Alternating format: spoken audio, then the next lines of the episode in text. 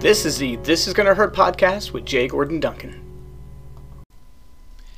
Hello, friends, and welcome to a Wednesday Wisdom episode of the This Is Gonna Hurt podcast with Jay Gordon Duncan. And if you're wondering why the J, the answer is I am not a bagpipe player. And if that joke doesn't make any sense, I encourage you to check out episode zero, where I explain that joke as well as the purpose of the This Is Gonna Hurt podcast. But as to today's episode, our Wednesday Wisdom episodes are this I am sharing the audio of my sermons from the church I pastor, Evident Grace Fellowship in Fredericksburg, Virginia, as well as sermons from churches I have pastored prior, as well as sermons that I've preached at other places. And I'm sharing them with you for this reason. My sermons are usually not too long, they're between 30 and 40 minutes long, and by sharing them with you, it gives you a chance for some spiritual encouragement midweek. So I hope you enjoy it. I hope it's challenging and encouraging, like I said, and if it is, would you please send me a note at uh, gordon at jgordonduncan.com or maybe even share this sermon online, Facebook, or on your Instagram story. I hope you enjoy it, so let's get to the sermon. Our passage today is Romans 13 verses 1 through 7. Please allow me to read it to you. Let every person be subject to the governing authorities. For there is no authority except from God, and those that exist have been instituted by God. Therefore, whoever resists the authorities resists what God has appointed, and those who resist will incur judgment. For rulers are not a terror to good conduct, but to bad. But you have no fear of the one who is in authority? Then do what is good, and you will receive his approval. For he is God's servant for your good. But if you do wrong, be afraid, for he does not bear the sword in vain. For he is the servant of God, an avenger who carries out God's wrath on the wrongdoer. Therefore, one must be in subjection, not only to avoid God's wrath, but also for the sake of conscience. For because of this, you also pay taxes. For the authorities are ministers of God, attending to this very thing. Pay to all what is owed to them, taxes to whom taxes are owed, revenue to whom revenue is owed, respect to whom respect is owed, honor to whom honor is owed. Please be seated. The grass withers and the flowers fade, but the word of God stands forever. The political context of the book of Romans and the Church of Rome really begins around the end of 30 AD. Around 30 AD, towards the end, uh, Gaius Caesar became the emperor of Rome.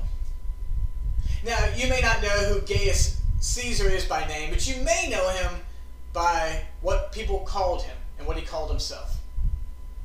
His name was Caligula. Caligula was a merciless tyrant.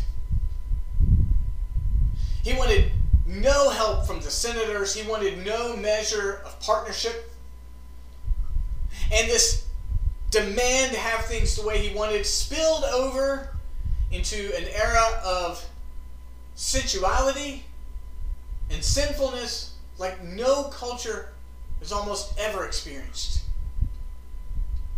Caligula was known for drunkenness, mass orgies, rape, kidnapping, and abuse.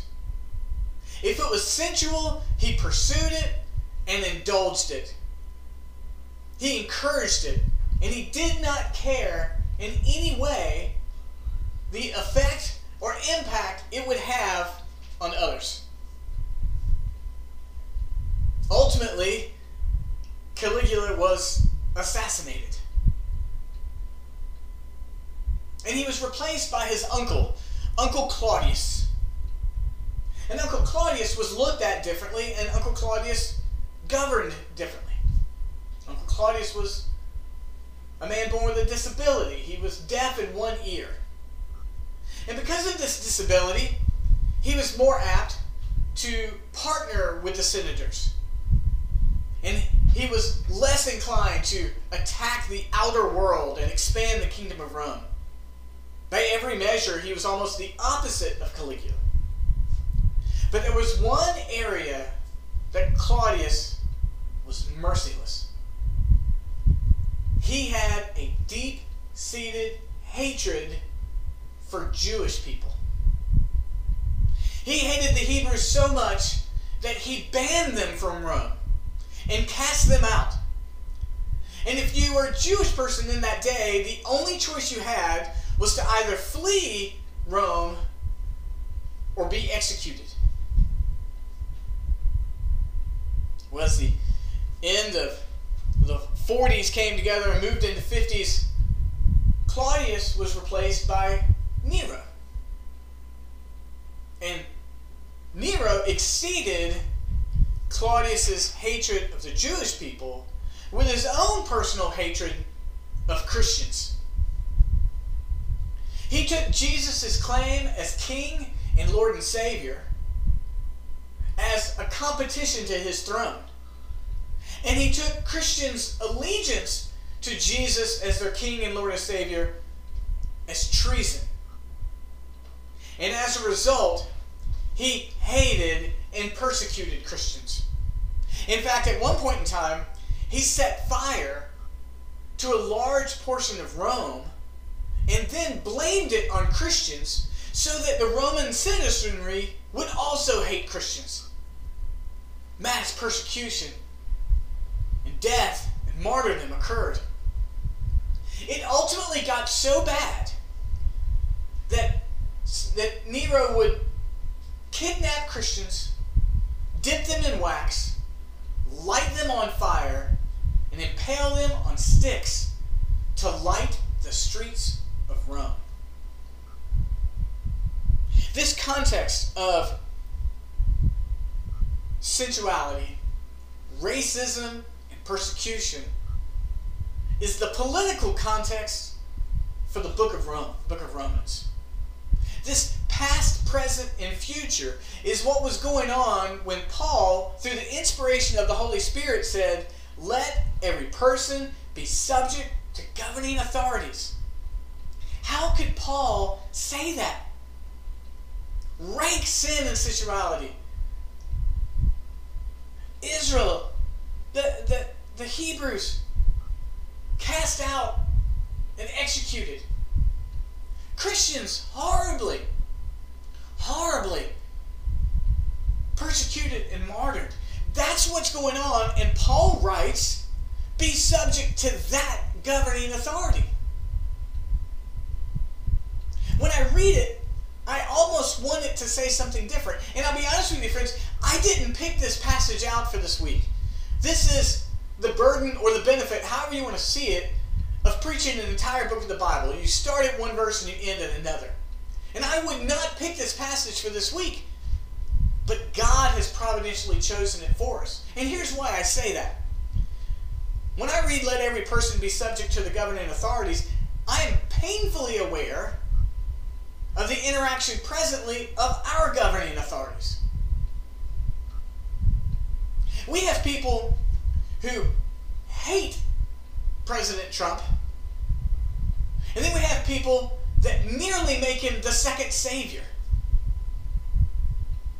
We have people who vilify and hate our governor because he's told us we have to wear masks indoors in public spaces. This week we watched on video the death of George Floyd by a police officer, and we're presently watching rioting and looting taking place in cries for justice. And in all of these things that I just mentioned, each and every one of you have a different opinion. Some of you say he's doing a great job. Some of you say he did a terrible job. Some of you say, well, that man wasn't murdered. And then some of you say, well, what those people are doing, they're, they're not crying out for justice. And already we're nearly divided just in the, the, the eight minutes of this sermon. And God gives us this providential moment to say, let every person be subject to those governing authorities. What a struggle. What an opportunity for faith. I, I remind you, friends, that just last week we looked at Romans 12 21. And Romans 12 21 tells you, do not be overcome by evil, but overcome evil with good. Do not be overcome by evil, but overcome evil with good. There's two quick applications to that. For you personally, in your fight against sin in your own heart, one of the means by which God is gifting you to overcome that evil in your heart is by imitating your Lord and Savior Jesus Christ. And as you seek to imitate your Savior, that enables you then to fight the sin in your heart as you're more aware of it and more dependent upon Jesus. But culturally as well, when we see great evil in our world, that passage commands us don't fight evil with evil. Don't fight evil with greater evil, ever. But the weapons against that evil in this world are holiness, goodness, and righteousness. So, as we prepare to look at this passage, I want to pray for us once again, and then we'll look at our big idea. Father, we need your Holy Spirit to help us to understand this passage great wisdom on how we'd apply it. Help us in Jesus' name. Amen. Our big idea this week is the role of government in the life of a Christian. That's what this entire passage is. Verses 1 through 7, and we're going to look at a very similar passage next week. But this entire passage is wanting you to understand the role of government that God has given you. And we find three things in this passage we find the order of authority, we find the nature of rules and rulers, find the role of your conscience. Let's look at the order of authority verse uh, first. Uh, Romans 13:1 Let every person be subject to the governing authorities. Every person. For there's no authority except from God, and those that exist have been instituted by God. Therefore, whoever resists the authorities resists what God has appointed, and those who resist will incur judgment. The only reason we have authority in this world is because God has established there will be authority. God Himself is authoritarian. And therefore, as people, as image bearers of God, we will exist in various areas of authority. And no matter how much we want it at times, every one of us is under some authority. And every one of us bears some role of authority. So when you are in the midst of God instituted authority, when you resist it, you are resisting something that God has established. And when we do that, it is an action worth the judgment of God. When you read that, you might think, Gordon, there's got to be something. Let every person be subject to the governing authorities. That, that's got to mean something different, doesn't it? So let me tell you what it means to be subject. It's a, it's a word called hupotasso in the Greek. It's used around 39 times in various forms. It means this it means to obey, to be under, to put under, or to subdue under. It means exactly what it sounds like. And we see in various places in Scripture. We mean uh, Hebrews 2 7. All things have been put under Jesus' feet. That's hupotasso. Everything is subject to Jesus. James 4 7. Submit yourself to God. Ephesians 5:19 submit yourselves to one another. Ephesians 5:22 wives submit to your husbands. We see this over and over again. The, the picture of authority and subject to authority is living out our image bearing nature. God is authoritarian and he wants us to live under authority. And in doing so, we have a greater affection for his perfect authority. And then, as image bearers, as those who walk about in, in this creation, we will demonstrate authority. And as we do so in a godly fashion, we will show others what it's like to be led by the godliness of the authority of God Himself. We say, Gordon, how in the world am I going to be subject to a governing authority if it's evil and corrupt? Someone this week said, I think our governor is overstepping. My response was, it's what government does.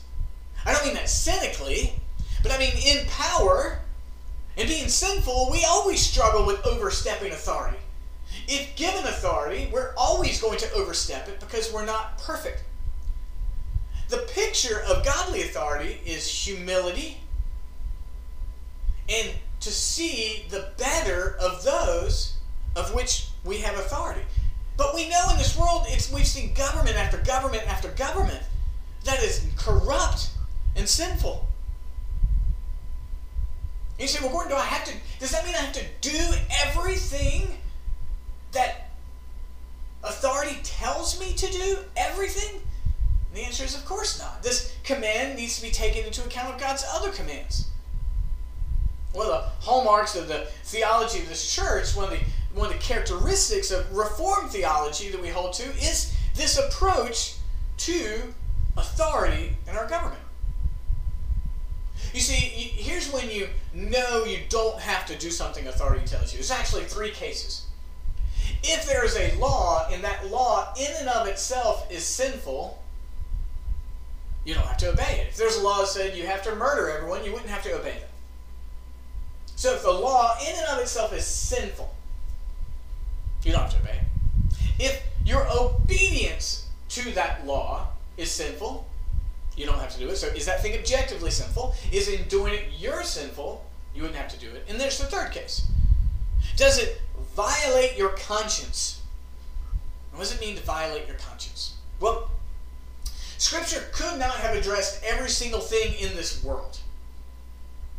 So, to violate your conscience would mean that you look at this principle and you find some government or some law, and in and of it, it's violating a biblical principle. And you would say, well, that violates my conscience as a Christian. That means you're saying, in doing that thing, I find it sinful. In doing that thing, I find it sinful. We don't have to do it. Nowhere in obeying government authorities are you being told to sin. But instead, you are being told to demonstrate the likeness of Jesus Christ in obedience, even if the authority is difficult or it's a law which you grossly disagree with. Nowhere in here does it say, hey, you have to like the laws. If you say that law is stupid, you may say that, but that doesn't give you an opportunity to disobey it. Stupidity is not an opportunity to disobey. Is the law sinful? Is an obedience would it be sinful? Does it violate your conscience? Does it violate your conscience? Again, remember, Paul is writing this to a church that has just moved out of an awful, awful leadership of Caligula. And Claudius hated the Jewish people the worst racism you can imagine. And Nero hated the church and Christians. And what is being called to here is a godly submission to authority that does not sin. How do you demonstrate a submission to authority that does not sin would be the question here. So what that means is if there was a law, you would obey it and you would do it in such a Christ-like manner others would be amazed by how you could do that. Your very character would demonstrate the work of the Holy Spirit. Doesn't mean you don't have a voice, but it does mean that you would demonstrate submission as an act of obedience even to God Himself. We have a lot to go on here. That gets us started. But the, the, the role of the government is there's an order of authority. But let's look at the nature of rules and rulers. This is important to us. Verse 3 for rulers are not a terror to good conduct, but to bad. You say, Gordon, uh, there's been terrible rulers all the time, but we'll address that in a moment. Rulers are not a terror to good conduct, but to bad. Would you have no fear of the one who's in authority? Then do what's good, and you will receive his approval. For he is God's servant for your good, but if you do wrong, be afraid, for he does not bear the sword in vain. For he is the servant of God, an avenger who carries out God's wrath on the wrongdoer. Paul, when he wrote this, hadn't forgotten Pharaoh. He never, he didn't forget the, the execution of Jesus Christ. Paul knows that there have been awful, awful, awful rulers throughout history. But the role of that leadership is to bring order and to do good. And when I hear that, hear the words coming out of my mouth. I think, but I can think of so many who were not. But for the Christian, the picture is okay, this authority's role is to do good. And as long as I don't sin, as long as I am not doing any law that is sinful in and of itself, then God may very well be calling me to a season where my authorities are oppressing me, but they are moving me towards greater sanctification and likeness of Jesus Christ. You see, here's our foundational problem with this. You may have a valid disagreement with our government or a particular candidate, but this passage tells me you are subject to terror if you express that disagreement in a dishonorable way. In this season, it's very easy for us to pick the candidate or the politician that we don't like. And it's very easy to be entertained by people online or on television mocking them tuning into radio shows that create nicknames so that we can just hate on the politicians that are in place. And I know that I've been guilty of this, and I know you have as well. And those people that we're watching and listening to, they're either saying what we wish we could say, or we just echo their thoughts themselves. And it's sin. It is. You see, we're not called, Paul's not advocating a, a passive, silent Christianity in the pagan world. Paul is calling us to say, hey, Christians, can you disagree with the government in a way that's completely different than the world? And if we join in with the mockery, and if we join in in the degradation of other people's character, all we are is likening ourselves to every other person in the world. How can the Christian demonstrate disagreement, but in a way that is honoring to God. How? We've got to speak truthfully and respectfully and remove the spit and the venom. Now, I had an opportunity to preach on this passage 10 years ago. 10 years ago. And I remember at that time, the Christian world was on fire because of President Obama and the changes going on in this country. And I remember preaching that passage and, and trying to encourage my church to stop with the vengeful and venomous language that was inconsistent with the character of a Christian towards our president. And now it has been raised to a brand new level. Either targeting our president or our governor or our candidates. And it's raised to a new level because the avenues for these things, whether they be radio or internet or YouTube, whatever, just demonstrate our desire to rebel in a sinful way so badly. If you want your voice heard about a candidate or a politician or any other authority, if you want it heard in such a way to have an impact, don't look like the world in doing it. Don't mock your president. Don't mock the candidates. Don't mock the police. Don't mock your pastor. Don't mock your parents. Don't mock your teachers. If you disagree, disagree in a way that does not incur God's wrath. The intention of that authority, the God given intention, is would be for good and not bad. Are those authoritarian figures sinful? Yes. Blatantly and openly so right now. Proudly so. Right now, our authorities who sin brag about it. In the spirit of mocking and hatred and venomous speech is disgusting. May it not be so among the church of God or any Christian. We have to remind ourselves that God could command this in the era of Caligula, Claudius, and Nero. When we do this, when we demonstrate Christ like approaches to authority, it wins the approval of God. God looks at that and goes, That is the correct way to do it. when we do it, when we disagree in such a fashion that we take joy in humiliating others, it does not gather God's approval, but His wrath. Friends, let's continue on. The role of government in our lives. We see the order of authority. We see the nature of rules and rulers. Let's look at the role of the conscience. The conscience is the inner work of the Holy Spirit to, to guide us and to also show us what is godly and ungodly. Look at verse 5. Therefore, one must be in subjection. Again, one must be in subjection not only to avoid God's wrath, but also for the sake of conscience. When we, when we speak of or interact with our authority in, an ungodly way, it violates our own conscience. Verse 6 For because of this, you also pay taxes. For the authorities are ministers of God, attending to this very thing.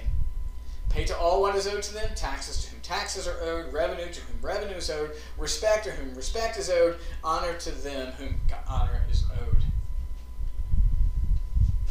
Paul says, pay your taxes. Pay your taxes. Now, I did some research this week. I was like, how bad were the taxes under Caligula, Claudius, and Nero? And you know what? They weren't bad. Honestly, tax rate was about 1 to 2% because Rome had nearly conquered the world. They didn't make their money from the people's taxes. And you go, aha, Gordon, Paul's telling people to pay taxes. It wasn't that bad, but there are lots of taxes out there that weren't included in the 1 to 2%. Taxes for Christians were often doubled or tripled because Jewish authorities moved from their spiritual role to a tax roll and made extra money by taking taxes from Christians. If you sold in the in, in, the marketplace in Rome and you dyed your clothes, you know what you often had to dye your clothes with? Urine. And there was a urine tax. Get that? they would tax you for your own urine to dye your clothes. So while we might say that didn't seem too ridiculous, 1 to 2%, the taxes in Rome were utterly ridiculous. Utterly ridiculous. And Paul's saying, listen, pay your taxes. And if you owe someone, give them what you owe. And if God says give honor to them, give honor to them. Give honor to God, give honor to your politicians, give an honor to uh, your pastor and your officers in the church, give honor to your husband and to your wife, to your parents, to your teachers, to the police, to and again we listen, listen, you go, but Gordon, there's a bunch of those that are sinful and bad. I'm like, yes, they're all. But God wants you to give them the honor that is due and to demonstrate Christianity in a way that has an impact in the world. If your disagreements with authority, if they cause you to speak disrespectfully, or if they cause you to lob personal attacks of character, or they cause you to wish harm on governmental authorities, then you're bringing disservice to the name of Jesus Christ when you do it. If I just list authorities, it probably incites some reaction to you. Bill Clinton, Donald Trump, Hillary Clinton, Barack Obama, Governor Northam. How do you react? How you react is going to teach your heart so much about where you approach authority. Friends, there's so much wrong in this world. There's so many sinful things. And, and, and we need to be Christians who speak out against sin. We do. There's not a, a passive Christianity that's being promoted here. Where there's sin, we should speak out against it. We should lift up the righteousness of Jesus Christ. But we must do it in a God honoring way. It should look different than the way the world speaks out against the things that they disagree with. At times, those two may line up, the world and the church may disagree, or excuse me, may find something in this world wrong together, but the way the church speaks of it should look completely different than the way the world speaks of it.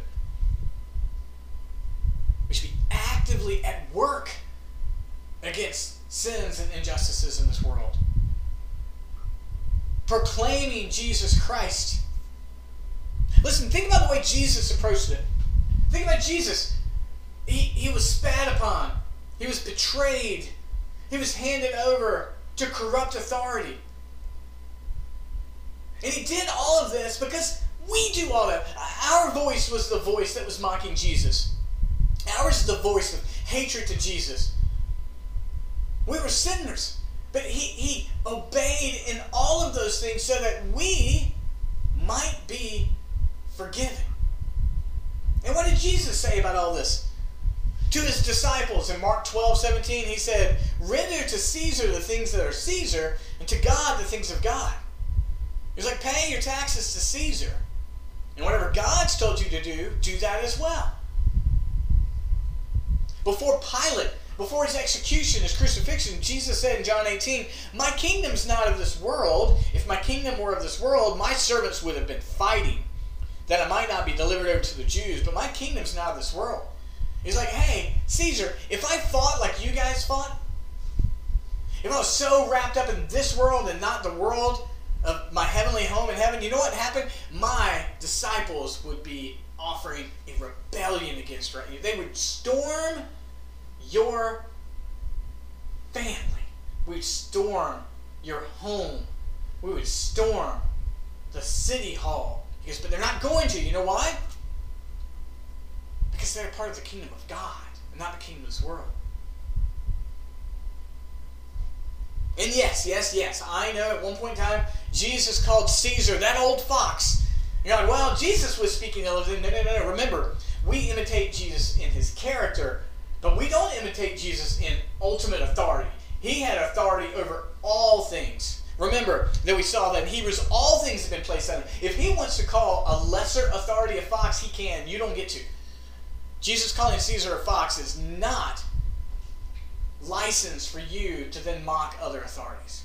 Friends, we are to demonstrate before our authorities a godly character that reflects Jesus Christ. We're supposed to work against the sin of this world, but we do it in such a way that it looks vastly different than the pagan world out there. Because we have the transforming work of the Holy Spirit. We have seen Jesus' work. We have the commands and the work of the Holy Spirit. Yes, we should have an ultimate struggle with evil authority in this world. We should recognize, though, that we also have a sinful struggle with authority in this world because we just don't want to bend the knee. But God says authority is a gift from me to this world. Friends, let's move forward towards a conclusion. If you're joining us for the first time, we, uh, we restate our big idea with a truth, an application, and an action. A truth is a statement an application is how we should live, and then a truth, excuse me, an action is something we can do. Our big idea was the role of government in the life of a Christian, and we saw three things the order of authority, the nature of rules and rulers, and the role of the conscience. Our truth is this God uses governmental authority to teach our hearts how difficult it is for us to submit to Him. God uses authority in the government so that we can look at our hearts and go, wow, I have a hard time submitting to God, much less government authority. When we struggle with authority, what we're really saying is, I don't want anybody to tell me what to do. But we are those who are under the authority of God and under the authorities that He has established in this world. Application live knowing this. Friends, live knowing that submitting to authority is intended to create an affection and appreciation for a holy and righteous God. When you submit to imperfect, sinful authority in this world, it's intended to increase your affection for God and long for heaven. Our action this week, friends, we need to become students of Jesus. We need to search and research and look for his character. Become a student of Jesus. You don't have Jesus' authority, but you're called to demonstrate his character. We don't have his authority, but we are gifted with the ability to demonstrate his character. Friends, these are really difficult times. The outworking of this virus, changing rules and laws and requirements that we fight against, massive injustice in this world that breaks our heart. And that coming le- election that looks to be as contentious as any we've ever seen, may we be those who demonstrate the character of Jesus in the midst of these things. May we be a church that lifts up the gospel of Jesus Christ always and the work of Jesus Christ as our hope for change in our hearts and in the world. Let's bow our heads.